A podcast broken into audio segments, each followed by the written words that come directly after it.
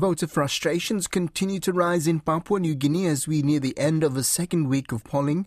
Counting is underway for some electorates, with the caretaker Prime Minister the first election result to be declared earlier this week.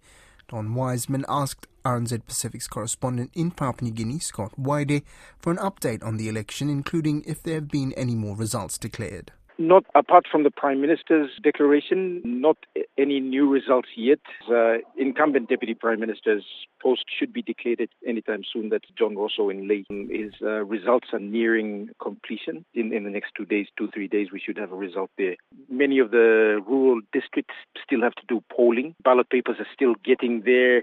Some of the electorates have completed polling, and East Sepik began counting today. In Morobe province, there's one electorate, Pinchapen, which is still polling, and the delay was due to a dispute over which electoral roll to use, whether it was the twenty seventeen one or the twenty twenty-two one. So there was a dispute there because uh, candidates wanted to use the twenty seventeen roll instead of the, the, the latest one that was done. So a decision's been made for uh, the twenty twenty-two roll to be used, and that's why polling has gone ahead for that electorate. There's been a lot of talk about violence throughout this election. The most recent thing that we have heard is of someone killed in Port Moresby. Yes, that that was an unfortunate, really, really unfortunate incident. I mean, the handling of that particular dispute, it didn't go down well with a lot of people. Uh, and one person, a young woman, got shot uh, accidentally by police.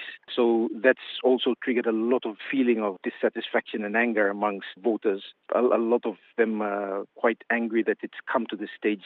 But it's not just in Port Moresby, the latest one that uh, has bothered people. I mean, in Enga, where uh, a few people have died and ballot boxes were hijacked, that's also been of, of concern. The level of violence and the number of incidents that we've counted in terms of uh, ballot boxes or attempted hijack of ballot boxes, the worst I've seen in, in over twenty years.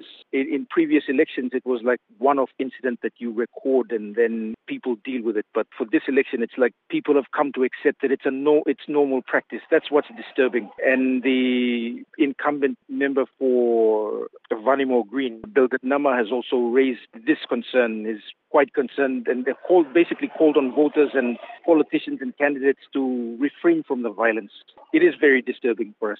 How much of the violence can be attributed to the politicians, or is it just people acting up because there's a lot else going on? There's a collection of factors that cause this violence. I mean, in, in the Highlands, it's sometimes it's inter-clan rivalry that has been seething for so long and then surfaces during uh, election time. Sometimes it's uh, instigated by the candidates who are trying to get rid of their main rival, who, who is the sitting M P, and the amount, as, as we discussed previously, the, the amount of misinformation and disinformation that's happening on social media is just mind-blowing, the, the scale of it. People have become so familiar with the use of social media, they know its power. We, we haven't reached that stage where, you know, the scale that is seen in Indian elections, but you can already tell the trajectory of the developments. Some people must have a fear about what sort of government might potentially emerge from all of this violence. Yes, there's there's a lot of concern about how much of a representation people will actually have, will really have when this, this government that's going to be put in place in the next few weeks, how representative is it going to be of Papua New Guineans? So there's there's this question that's uh, in the minds of a lot of people, and a lot of people that I've spoken to feel that uh, in some electorates, yes, the people have voted for their leaders. In some electorates, no, it's inflated figures. So, yeah, it's a big, big concern for us.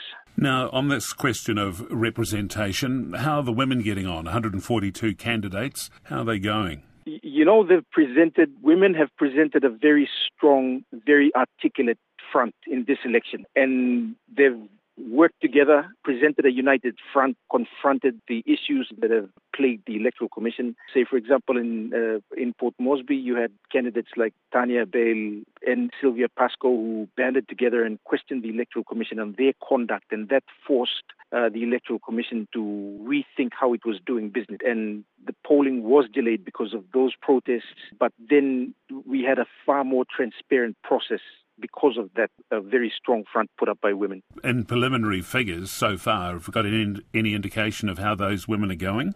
not too well. Some are in the top five, which is really, really encouraging. I haven't checked other electorates, but in Morobe, uh, Jennifer Bying is in the top five, or was in the top five as of last count I saw. In Port Moresby, not too well for Sylvia Pascoe and Tania. But again, it's given this hope for young women in Papua New Guinea that this is the path that we're going to take. It's going to be difficult, but we have to participate in this democratic process.